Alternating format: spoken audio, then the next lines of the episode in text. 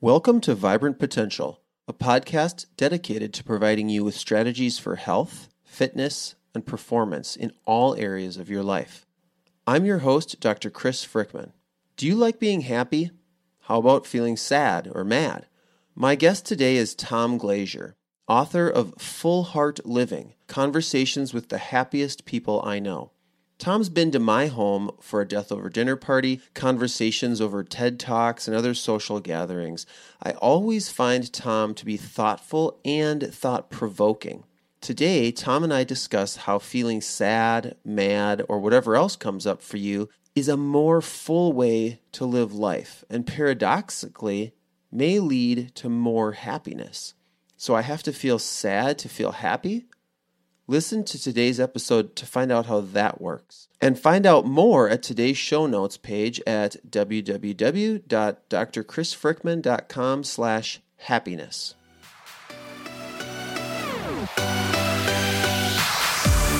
Welcome to Vibrant Potential. We provide you with everything you need to know to overcome stress, fatigue, and chronic health challenges, as well as optimizing your performance in fitness, relationship, and business. We use integrative health solutions and functional medicine strategies, including brain based approaches, inspired fitness tips, emotional intelligence coaching, and spiritual growth techniques, so you can live the life you want, connect deeply with others, and fulfill your vibrant potential. Your host is functional medicine expert, genetic biohacker, and triathlon coach, Dr. Chris Frickman. Tom, thanks so much for being on the show with me today. Thanks for having me, Chris. It's, it's a pleasure. Awesome. Say, so I'm really excited to to talk about your book. It's Full Heart Living. Mm-hmm. Okay. Conversations with the happiest people I know. I always add in the subtitle. Yeah, well, actually, that's that's good because the subtitle is a little bit more. It sort of names what what you're discussing a little bit more. You got it. Yeah, yeah. So, how did you come up with Full Heart Living? Actually, let me just ask that. As long as Yeah. we're, we're on that already. Yeah, absolutely. So, my working title for months, if not longer, Chris, was Choosing Happiness because it, it looked to me like happier people make different or s- certain choices to take certain actions or to not take certain actions. Right. And so the, the and, and that's still true and uh, there's a lot of that of course still in the book.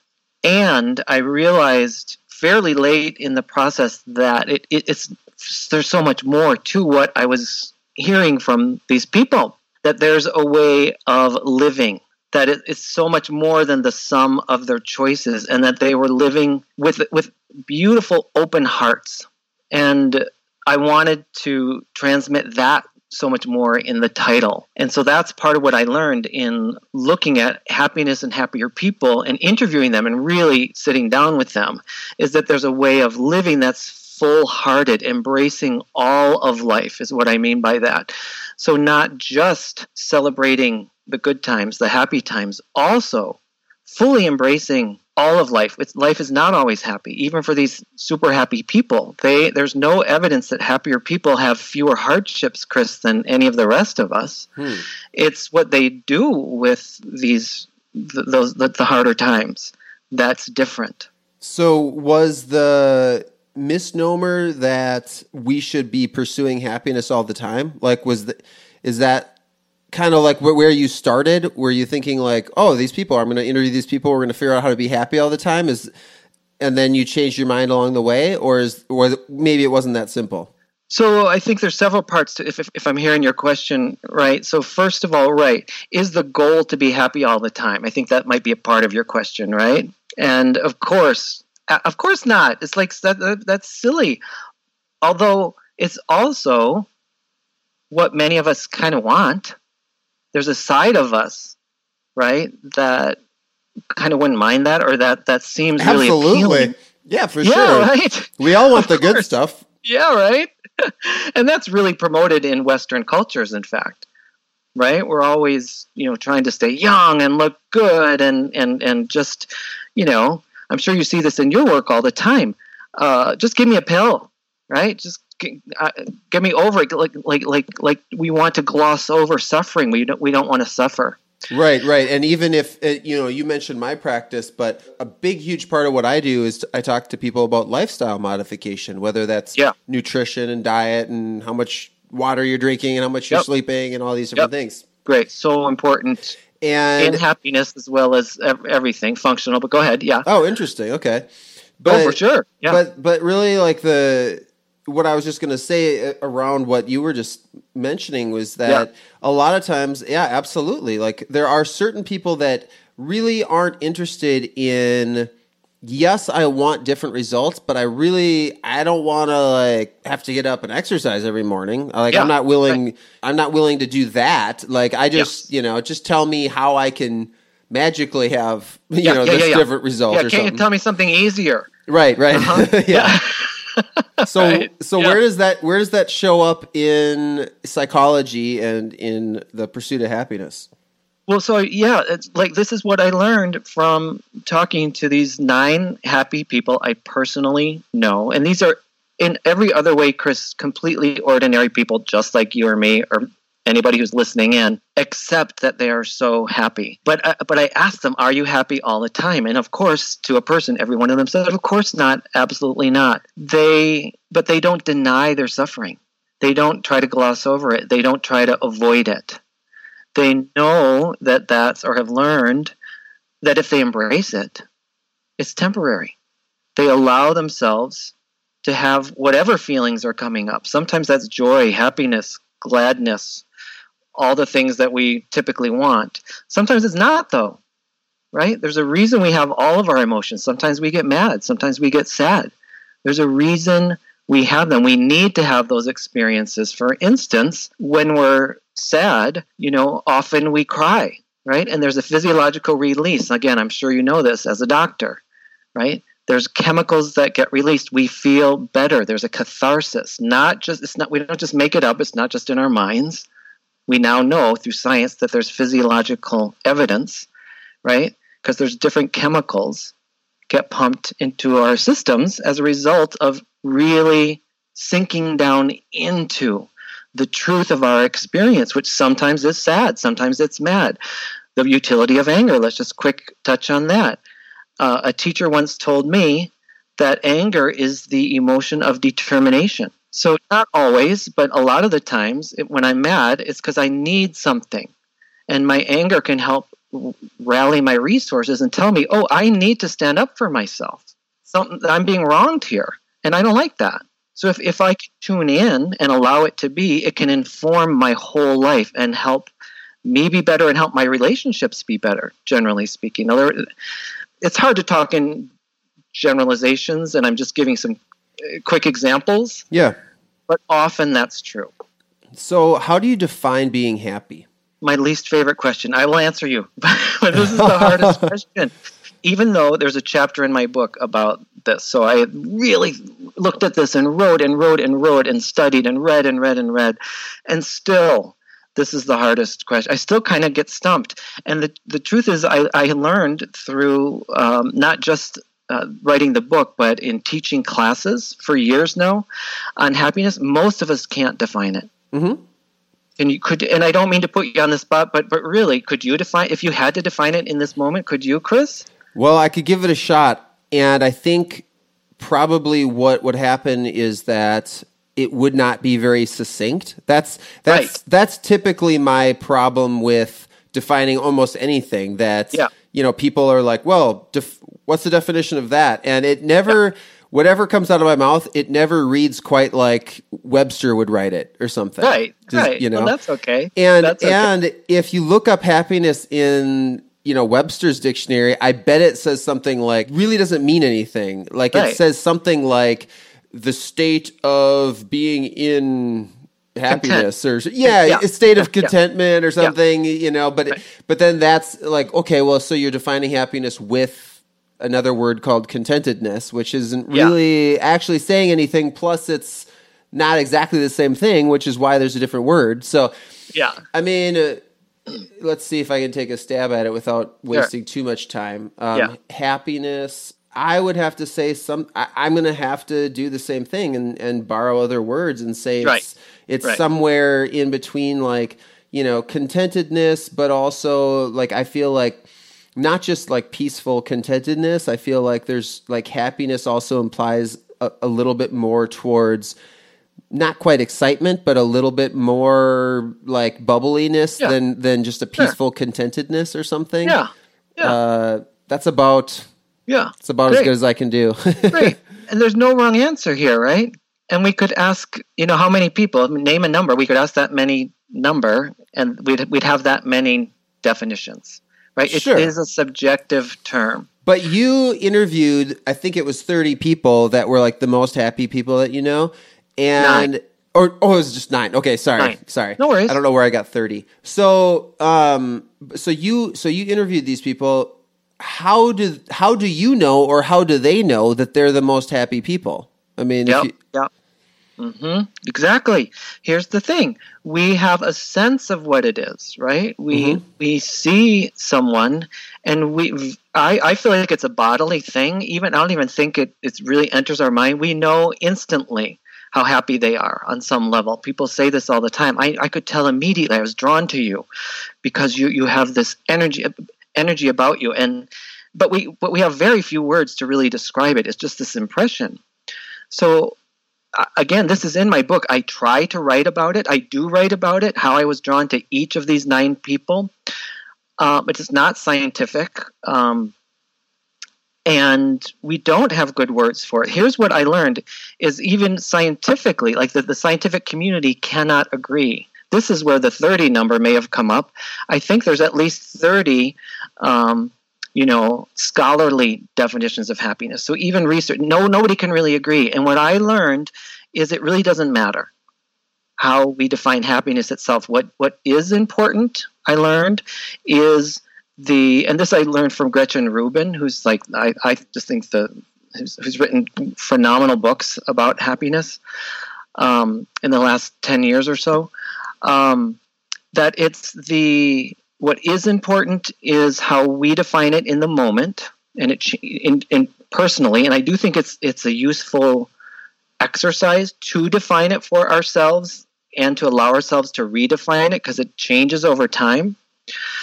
What is important and helpful is to be working toward being happier. It's the the the not the, the striving isn't quite the right word but the the effort put forward whatever that means to us if if we are actively cultivating um, uh, lives of more meaning and purpose then the world becomes a better place. Yeah, so it's interesting that you say, uh, you know, more purpose because when you say full heart living, yes I wouldn't necessarily, my head wouldn't necessarily go to happiness per se. mm-hmm And I think when I was, you know, I'm just going to take a rough stab, but like 15 or 20, especially like in that range and, and probably older, you know, probably before I had kids. Probably that might be one of the th- one of the big things that changed it for me. But but before I had kids, Yeah. uh, I I think maybe I was a little bit more of a hedonist. Like I like Yeah. I I just thought, yeah, well, I mean, I I'm not trying to take away anyone else's feeling good, Mm-hmm. but like, yeah, why wouldn't I just want to feel good? I mean, basically, it's kind of all about me right kind of, Oh, yeah, i'm with you right, yeah. yeah, yeah, and then and then you know, for me, and I th- I think this is a shared experience for many parents that w- you have a when you have a child, all of a sudden there are perspective changes, and it's like, oh, Yes. you know, there is this other thing going on, right? And um, yes and there's extent there's oth- there's different ways to have those extensions like our spouses our kids and then like into the greater like other kinds of communities whether you're you know in a church or you know whatever kind of community you're in. There's these other communities that are also have these other people that that at some point you may find are are really important in your own way of defining what's a good life you might say. Yeah. And happiness is sort of a part of that. Um, it, it is a part of that for sure, but like maybe not the full heart, you know, a way of it. mm-hmm What do you think? Well, I mostly I'm I'm stuck on what you said about the perspective change on um, going from being single to having a child. I, I had exactly the same experience where yeah life was so much more about me and my own goals and you know my career and have a kid and boy it, it ain't about me anymore Right. and it's, it's, it's a great gift a wonderful gift that that his needs so often needed to come before mine. And and then learning how to you know uh, because I it isn't I don't want to just become a martyr either and everything's about my kid that's not healthy for either of us either.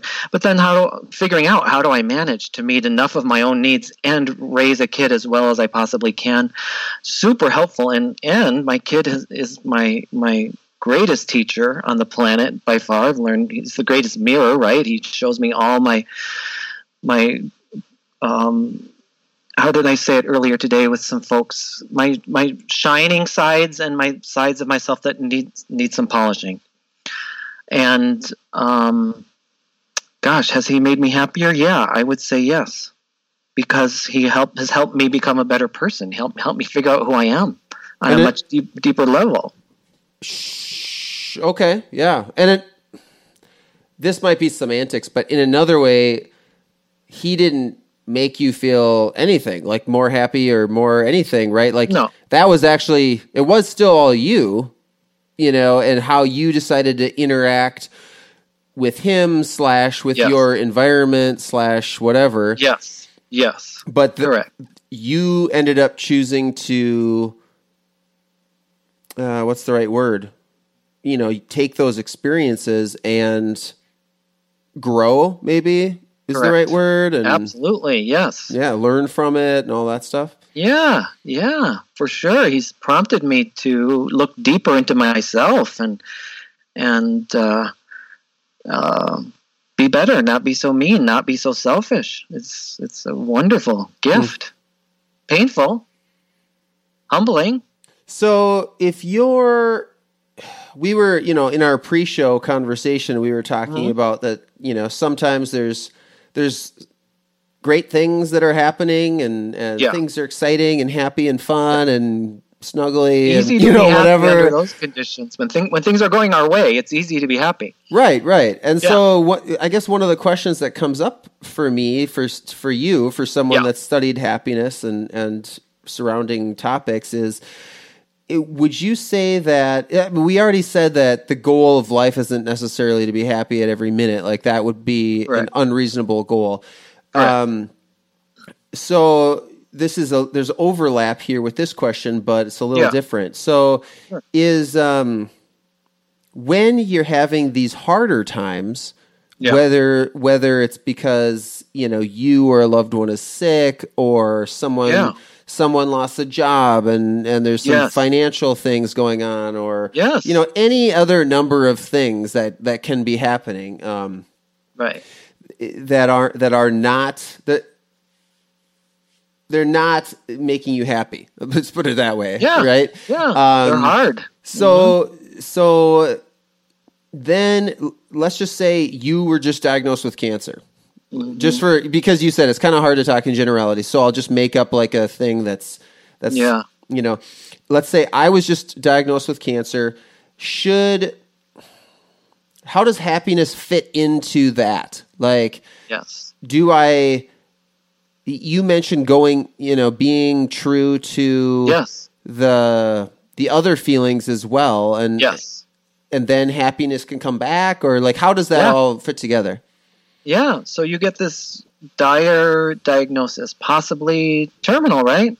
Right. So of course you're going to have feelings, right? No one would deny. No one would say you shouldn't be upset. You shouldn't. No one would say that, right? You should be upset. There's a reason to be upset. And again, like I was saying earlier, uh, psychologically and physiologically, there's value, there's benefit of going through the whole range of emotions, which, of course, are going to be everything from shock and denial to anger. You're probably going to get depressed. You're probably going to go through that bargaining phase. You're probably going to ask God, why me? All that stuff is going to come up. The five stages of grieving. Isn't that what That's it's called? what I'm thinking. Yeah. Yeah. Elisabeth Kubler Ross's work. And um, the the several things come up in my mind. One is as I was alluding to earlier, allowing your when you're in those stages, you allow that to be. You don't try to override it. You don't try to deny it. You don't try to pretend. You don't try to rush through it, and you don't try to just say, "Well, I'm uh, I'm just going to accept this." No, there's a uh, we we get to acceptance by going through non-acceptance, right? All these other stages are kind of a non acceptance. That's okay. There's a place for that. There's a time for that. Oh, it's kind of like a, a, good analogy I like here to use another medical analogy, Chris, is like when we have the flu. What, what do we need to do when we have the flu? Well, there isn't really no no we can't take a pill and just get over a, a common cold or the common flu. I mean, there's there's some medicines, there's some medical stuff we can do, but generally speaking, what do you got to do? You got to curl up with a blanket, you drink a ton of fluids, you watch some movies, you rest. Your body's telling you you got to rest, and in time, we know we'll reach equilibrium again. It's sort of the same thing. I, I don't mean to conflate cancer with the flu. I know it's so much bigger, but the process is the same that we do what we need to do to take care of ourselves and trust our body. So, how can we be happy in the midst of a cancer diagnosis? Well, we probably can't be happy in, immediately. That's okay. Again, that's what, what these happy people I interviewed all said. And when they're not happy, they don't try to make themselves happy. They accept what is coming up right now. It's something else right now. Okay, let's look at that. Let's embrace that. Let's go to the nth degree with it. Let's allow the, the, the natural forces to come and to go and to flow with it, not to fight it, which is so common in our culture. We want to fight it. We want to take a pill. Just give me an antidepressant, you know, so I don't have to have the feelings. Well, another way is to have the feelings themselves, to do what you need to do, like with the flu. Fluids, orange juice, blanket, watch movies. Those are things that support you through the process. So, what do you need when you have a cancer diagnosis? Maybe you need to talk to your friends. Maybe you need to go to a support group. You get a second opinion. Maybe you, you check out a couple different kinds of doctors. Those are ways you so, support your system. Go ahead. Tom, I'm going to I'm interrupting here. I apologize for that, but hmm. I, I want to try to hit on Not something. Yeah. Um, so we're talking about do sort of going into whichever emotion is there, that whichever one is real and present, Correct. and not trying to like skirt around it, for example. Right. So, and then again, we're also human, so a little bit of distraction sometimes. Eh, sometimes that's a little bit easier too. Like, like I um, you know, I don't want to have this anxiety, so I'm going to go for a run so that I can just focus on the run and I can like get some dopamine going and and have some feel good chemicals and then I won't feel so anxious and stuff. So um, I'm curious from your perspective as a professional in this yep. field. Uh, so you the the one that you mentioned the the example you mentioned was wa- maybe watching a movie, you know, curling up with a, a, you know, maybe it's a blanket or whatever, yeah. um, and then watching a movie. So let's say I'm sad. Okay, I'm sad that I have cancer, for example. Yeah. Um, you know, I'm sad that you know X Y Z could be anything. Yeah. I'm I'm gonna go watch a movie, and then that thing's gonna make me more happy. Um from your perspective, is it ever appropriate or not appropriate or less appropriate or more appropriate to use things like maybe you'd call it when is it a distraction? Yeah. You, you, called it yes. a, a, support. When yeah. is it like appropriate to use, say, a movie or a book or whatever yeah. as a distraction versus no, what you need to do is you need to go sit down in a corner, meditate on this for an hour, and like really feel that you're sad or you're angry yes. or whatever. And yes. and when do you do which one? Yes. Yep. It's a great question. So there's no one. You, you know, again, we're in this culture that we we like absolutes. We like one truth, one or the other. Yeah, I'm going to need you to come up with the the right answer here, yeah. Tom. Absolutely, there's a time for distraction. There's a time for going for a run to get kind of away from the anxiety. Uh, here's what comes to mind as I hear this question. It's it depends like like there's different kinds of anxiety, right? There's a kind of anxiety that's productive. There's a kind of anxiety that where I'm just looping in my brain and it's not going anywhere. I'm just doing the same thing over and over and over again. That's not helpful. That's an example when going for a run is a perfect, perfect activity because it can get you out of that state. It gets you into your body and it releases chemicals that can help you think more clearly and get out of that loop. That's a perfect time to use that. Um,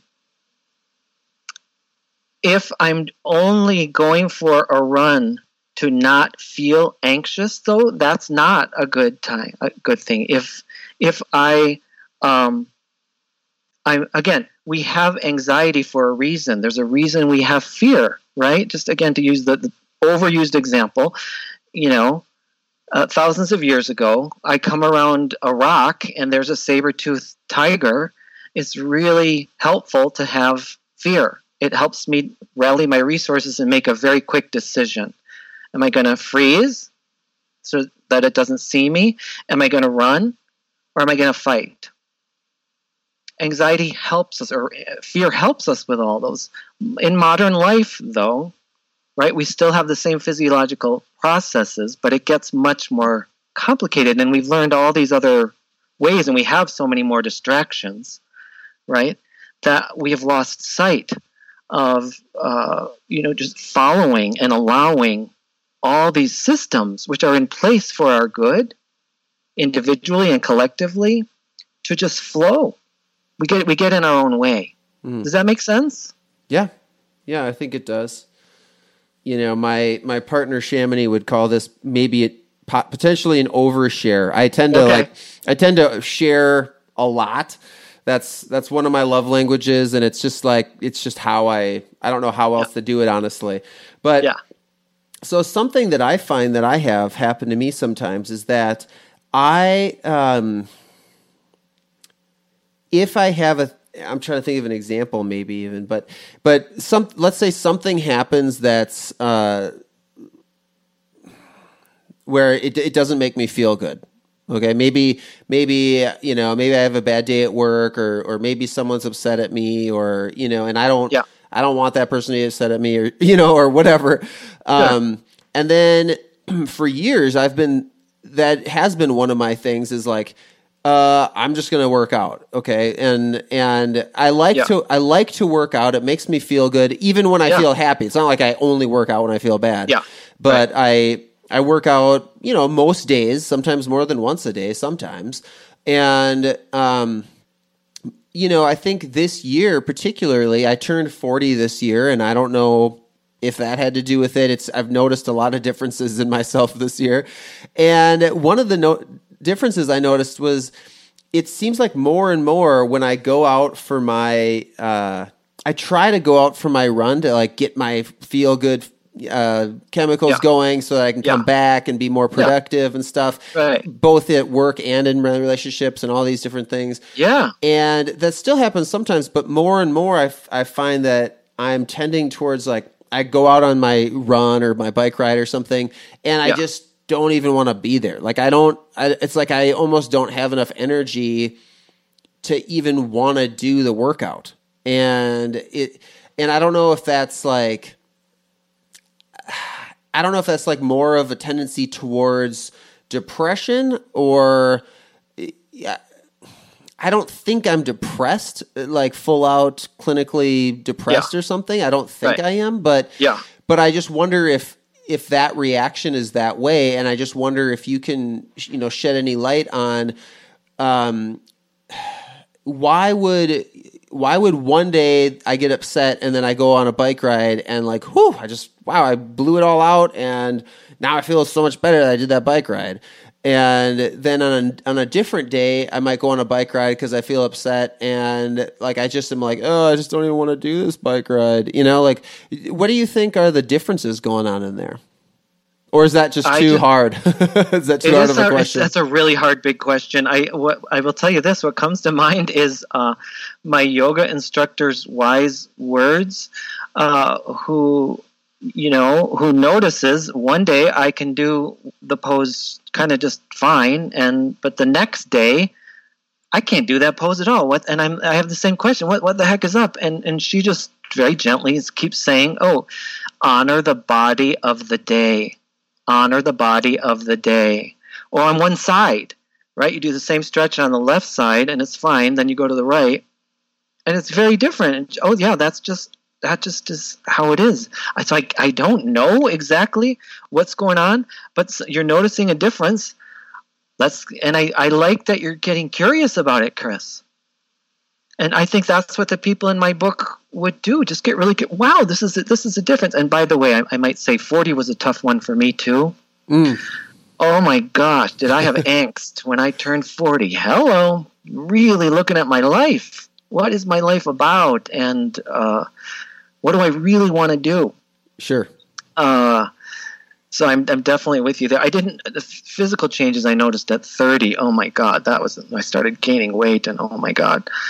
But anyhow, um, I like that you're curious. Just get curious and just stay with the question. That's that's all I can offer you at this okay. point. Is how notice, really notice deeply, and get really curious. Huh? What is going on? and and just see and put that question on the back burner you know i don't i don't don't focus focus you might uh well, here's an idea have you ever heard of alternate hand journal writing no no i don't think so so if i'm right-handed write write a, a journal for a few minutes with my left hand or write the question that you have with your dominant hand okay switch the pen into your non-dominant and just allow um, and just see what happens. Right with your left hand, the answer, and just let it flow. You might be wow. amazed. That's interesting. Yeah. So that's more front burner activity. But what was coming to me earlier is to put the question on the back burner. Maybe not to be so active about it, sure. but just see what comes up. Yeah, yeah. Quietly, and what comes to you as you sit with this experience and the and the question. It just, uh, th- I think that's good advice. It, the uh, the question just came up like in the context of of happiness and mm-hmm. and uh, I I feel like the the reason someone picks up a book about like oh the things that like the nine most happy people do you know like that sounds good because I'd like to be more happy right like yeah. isn't isn't that the main reason why you would buy the book is is like I I could use a few tips on being more happy. That's of course, right? Of course. And isn't this the motivating force in life? Yeah, pretty much. And and I mean another way that people talk about it is either away from pain or toward pleasure, and and the happiness being pleasure. Right. Right. So, what's the benefit of being happy? So, first of all, the first thing that comes to mind is health right? Happier people are healthier. Not happy people. Uh, I can't tell you how often uh, medical professionals come to me and they're like, "Oh, I need you in my office every day," you know, because most of the people who come to me, it, it isn't really about their physical symptoms at all, right? Uh, so happier people tend to be far healthier physically. Happier people also do way more good deeds in the world, Chris. They're um, they give more money. They donate more. Do you see that as a cause or an effect? Oh yeah, I don't know, chicken or the egg. Because I, I heard a long time ago Wayne Dyer said this, mm-hmm. and I and he mm-hmm. claimed it was from research, and I don't know what the research was, but right. Uh, Wayne Dyer had said that there was a research article done, and it was um, when there's an act of kindness, the there's there's three people that benefit from that act of kindness. Anyone who's receiving the act of kindness. So, um, you know, let's say let's say uh, I fall over in the street, you happen to see me, and you just you know give me your hand and and yep. you you pull me up. Well, that was yep. kind. That was kind of you, Tom. I yes. I get to feel better Yes. And and and all the physiologic things that happen, like yes. better, better, health and more dopamine and, and all yep. the different things that happen when when you know something good happens. So the the good thing is happening is is you're helping me up in this example. I get to feel better. You get to feel better. Yes. So the giver and the recipient both feel better. And then whoever happened to see you doing that nice thing. So the Exactly. observer also feels better too. And Yeah. so that's the Yeah. thing that pops into my head when you you know when you say that that you know the better health it's laughter's the best medicine and um, Exactly.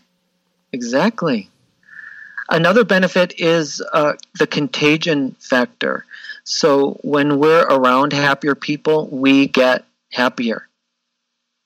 So we help other people actually when we when we work on our happiness. When we are happier, it's a benefit to others as well.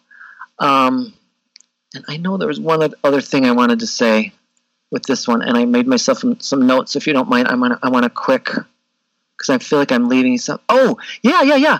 How um, I really believe that if people were happier, we would have so many fewer problems mm, in the world. If we really all were in line with our purpose and living lives of meaning, we wouldn't be harming each other at the rate we're harming each other now. We wouldn't be harming the planet at the rate we're harming the planet now. Yeah. We wouldn't. We wouldn't. So I think there's all kinds of benefits. as we're recording this it's Yeah. october what is it the fifth uh, Sixth. sixth um and so it was only you know this week still that uh you know the las vegas shooting happened uh and i you know the last numbers that i saw were 59 people confirmed dead and over 500 injured and you know talking about doing harm in the world and it came out that they uh, the authorities released that the man who had done the shooting was on a medication, and maybe you even know it, Tom. And I I'm trying to remember right now. Um, Valium. I haven't It was read it was Valium.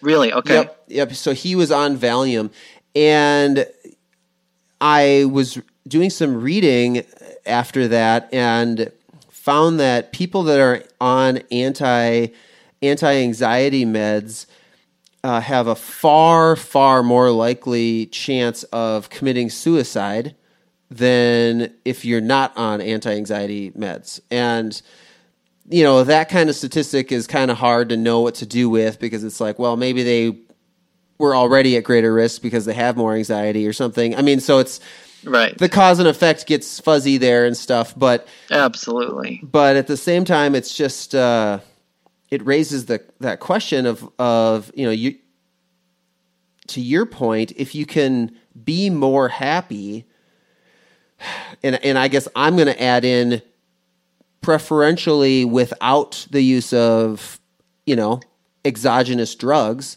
Yeah. then uh, you know whether they're legal or illegal Oh yeah. uh, then if you can find that happiness uh, or peace, you know, or similar state or emotion Yes. uh, without those drugs, then then I think you're right. Where it's like you know you're you're doing more good and at the same time doing less harm. I guess. Yes, exactly, exactly. So I want to say two things. One is um, I'm with you about the being free of medicines, generally speaking. Now, there again, Western medicines have a wonderful place. Thank God for them. Absolutely. Yeah. A, a Buddhist teacher of mine once called Prozac a bodhisattva drug. You know, there's a place for for them. I know, right? I saw you. the Oh. listener doesn't know it. I can see your face. You made that face, like, like, wow, that's something for a Buddhist to say. Yeah. uh, specifically a, a Buddhist priest. Um, they're great, and they're overused, for sure. And there's so many side effects. The other thing I really want to point out, just you know, it, and this seems like uh, like such a tiny part of what you just said, but as I was listening and and imagining you reading this article, you see that there's Valium, and you you right away go do research on anxiety medicines. Chris, you just demonstrated one of the things I learned in doing this project, you're a very passionate man. I know this about you. You have interests and you follow your interests. Mm. And I love that about you. And you are um, uh, displaying one of the main things I learned in doing this project. So, can I talk about that? Passions. Absolutely. Right? The, you can talk about it. So, first of all, people often ask me, of course, what did you learn from doing this whole project? And I want to say the first two, and then I'll get to the passion. So, the first thing I noticed for sure about happier people, Chris, is they have phenomenal connections with other people. They mm. have hmm. great relationships, and they make the most of their relationships. I also noticed, in addition to being connected to other people, they're deeply connected with themselves. Here's where we get into mindfulness and self knowledge. So they know who they are, they know their preferences, they honor their preferences, they take good care of themselves, and they're in the present moment. Every single one of my interviewees talked about that they didn't all use the word mindfulness at all but they said things like i'm more present than than a lot of other people i'm more in the moment so connections with other people connections with themselves and then the third thing i noticed is connections with their passions everybody in my uh, group of, of subjects in my book have activities that they absolutely adore and they do tons of them whether it's like singing or biking or art making or gardening. They're passionate people and they allow themselves to engage in things they absolutely adore. And then here's the um, kind of the golden chalice when you put all this together? Because think about the feedback loop there. If you're involved in your passions and you're a passionate person you're probably going to share your passion with other people. So you're going to have relationships. And when we're doing things that are um, that we're passionate about we're very likely to be deeply connected with ourselves. Then when we can harness the power of all those three and offer them in the service of others, Chris, this is like where we get the holy grail, right? So it's not, and we were talking about this earlier, right? That it, kind of getting out of ourselves. It isn't just about me. When I, you know, you, you use the example of you fallen on the ground and I offer my hand to lift you up, right? I probably, as the as the giver in that situation, I probably benefit even more than you do giving is one of the most powerful ways that we can be happier. And it lifts, lifts up the spirits, as you were saying earlier, not only of the recipient, but of those observing, which is, by the way, why these um, videos on Facebook, right, where we witness people doing good deeds and then we cry, right? Or even like really good commercials where they show people being good and kind and we tear up, right? Isn't that why we love it? Because it lifts our spirits. Oh man, to see goodness. I've got a funny. I've got a funny one to tell you when me. you're done. Uh, oh, what well, now. Well, no, I just I didn't want to interrupt, but um, no, now's good. Okay, so you know, you mentioned that, and this is just like a funny, cheesy. This is like yeah. the corniest thing that you could ever cry at, but right. um, somehow I was uh, you know, my age is the right age that I remember these commercials when I was pretty young for uh, the best part of waking up is yeah. In your cup. You know, you're I think, a singer too. I didn't know. I had no idea. That's great. Yeah, right.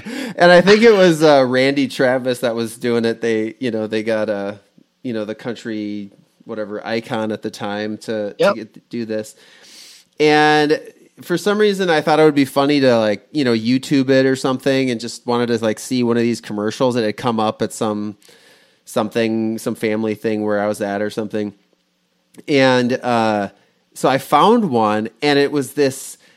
It was this uh, brother who had been away at some war, and I don't even know at the time which war it was, but yeah. you know, this brother was away in the army somehow at a war or something, and he had just gotten home and you know so he's a, a young adult and his sister is there and I, presumably she's sort of a young adult and they're both up in the kitchen and it's like the wee you know hours of the morning very early and the and their folks aren't up yet or something and and geez, I don't even know if I can remember what they did, but it was something about, you know, like, like I sure missed you when I was out there, sis, and stuff, and you know, and and like, you know, maybe it, it, kept me going to know that that you guys were here, you know, loving me or something. Yeah. You know, the and then all of a sudden the best part of waking Oh, you know, God. like you know, and it's just I, I couldn't believe it, but I was like I was I was crying at that. I was like, Oh my god, it was like just so I don't know, tender moment or something, you know, and uh so cornball in a way, but I just uh so yeah, I, I do know what you mean because I do I do I'm the guy that does tear up at that stuff sometimes. I love that. And again, if we just look at what you just did, you just you you shared something that's a little vulnerable, right? Right? It's silly.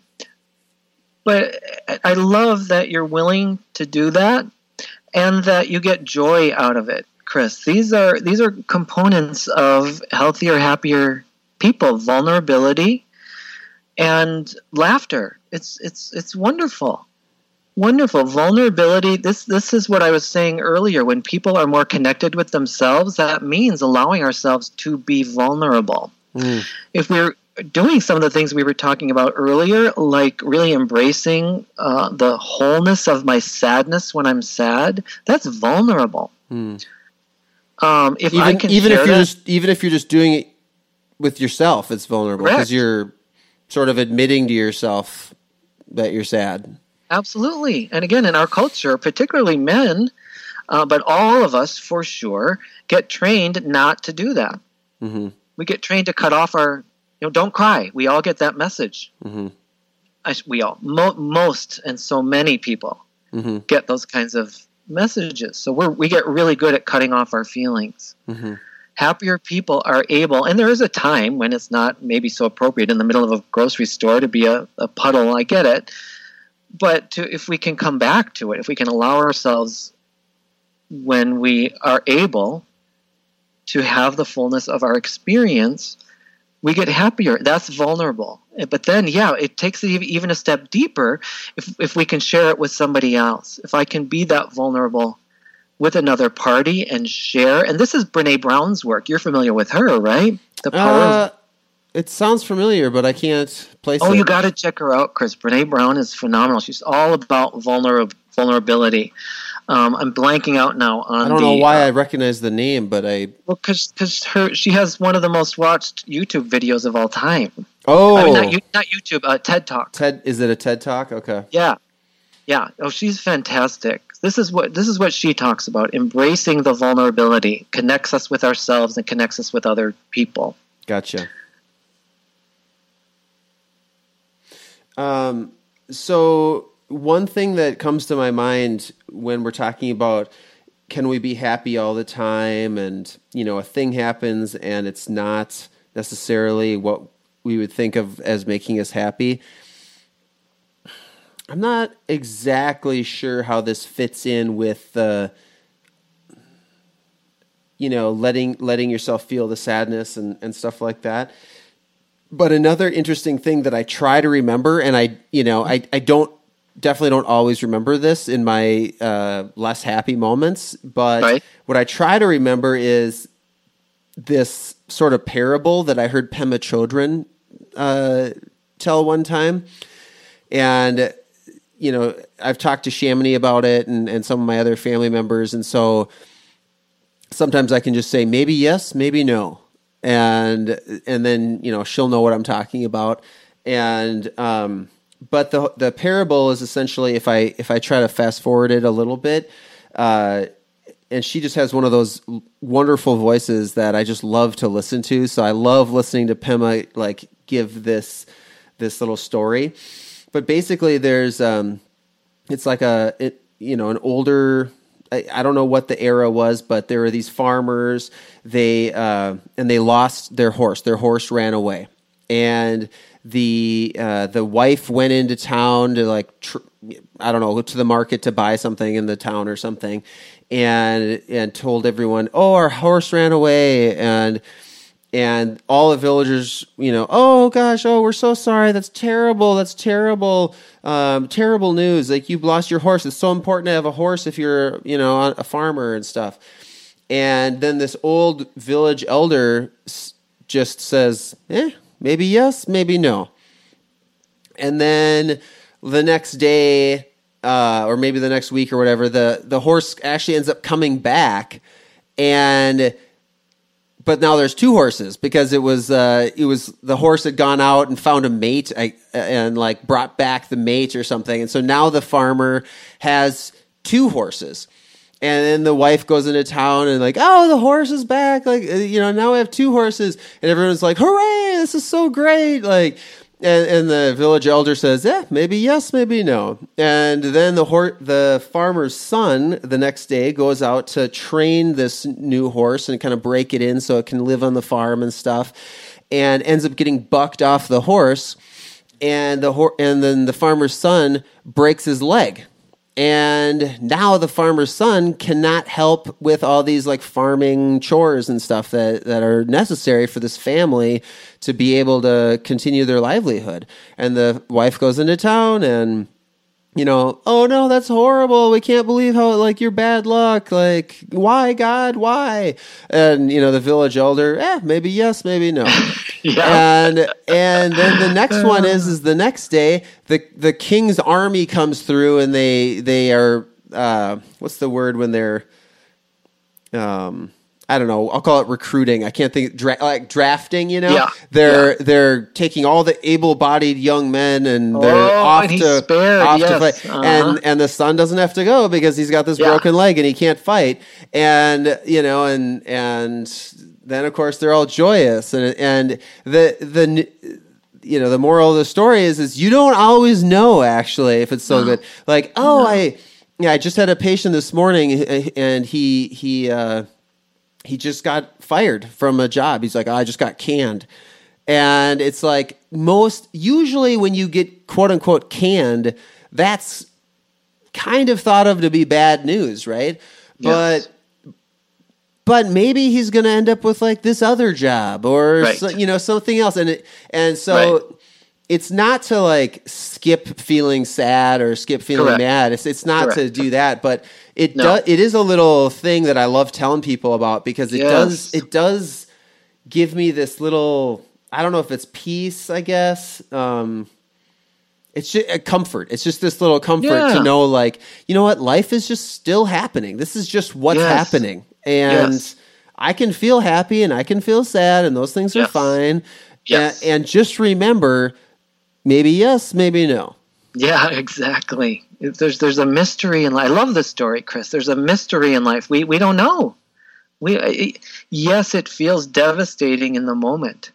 And I like what you're saying. It's okay to feel sad when we feel sad, and it's okay to and important to validate other people's feelings when they go through hardships. That's helpful to us to to share our our um, suffering.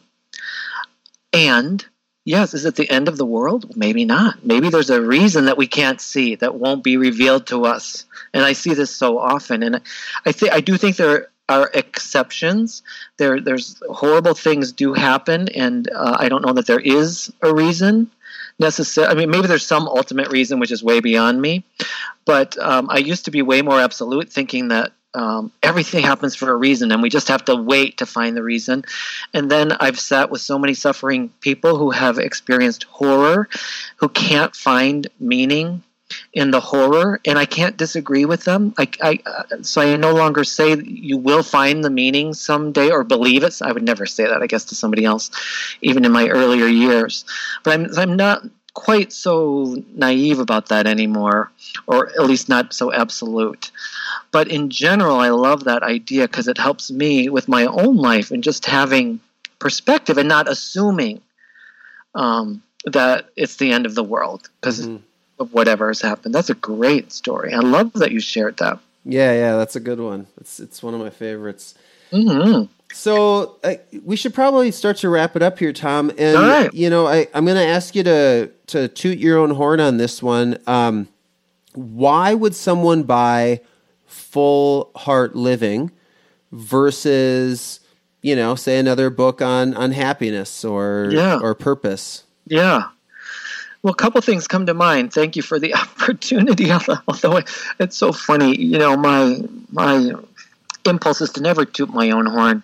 That's what I, um, I'm mand- I'm mandating that you do that now. That pe- people don't need to buy it, so you can remember that they still get to choose. if that makes it any easier. So what I what I do know is, uh, as far as I know, this is the first, and then there, there are a ton of books on happiness, of course, but I, it's the first that, from what I know, is so personal. So I, I just specifically didn't want to have a lot of scientific, psychological, blah blah blah. I wanted this to be real people. And that's what this is. I interview real everyday people that we can all, I think, relate to. And then I talk very personally about how, uh, well, my own experiences, and then how these people affected me. And um, early readers, Chris, um, said that they loved the book, they loved the stories. They said two things. They said, um, but there's not enough of you in it. So it ended up being much more of a memoir than I ever initially uh, expected. And they also said, we we love your ideas. We need way more help. We want you to tell us really specifically what to do with your ideas. And so I, I, already had this list of ideas, but my, my training, of course, as a psychologist, you know, they kind of drill into you don't tell people what to do, don't tell people what to give them options, but never tell people what to do. So this really went against the grain.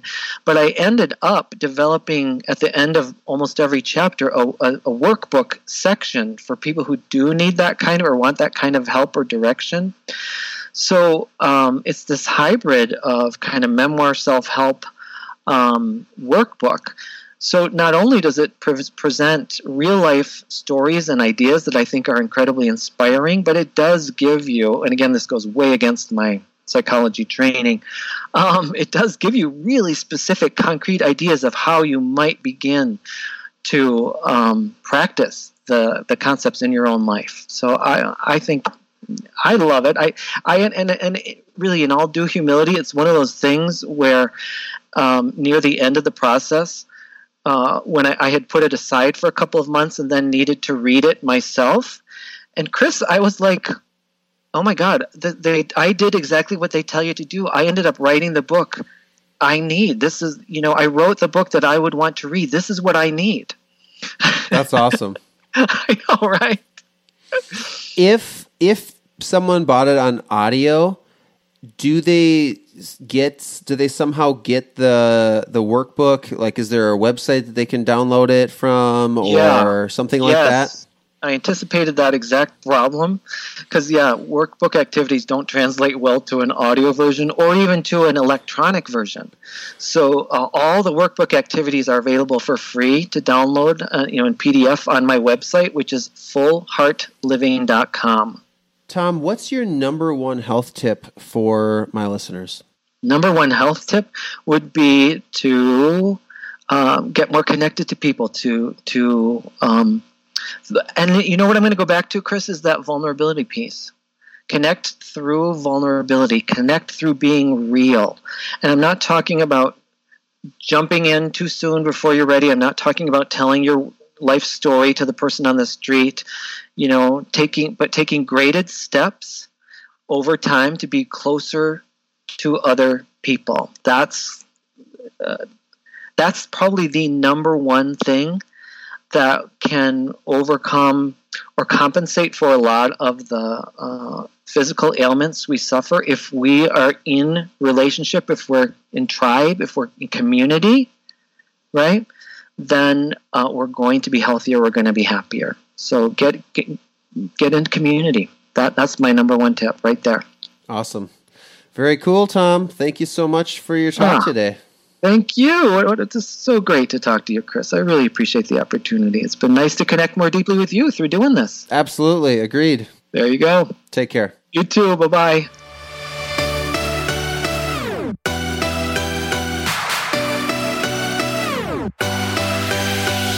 Visit drchrisfrickman.com for more cutting edge content, including nutrition and detoxification advice, unique fitness videos, and more.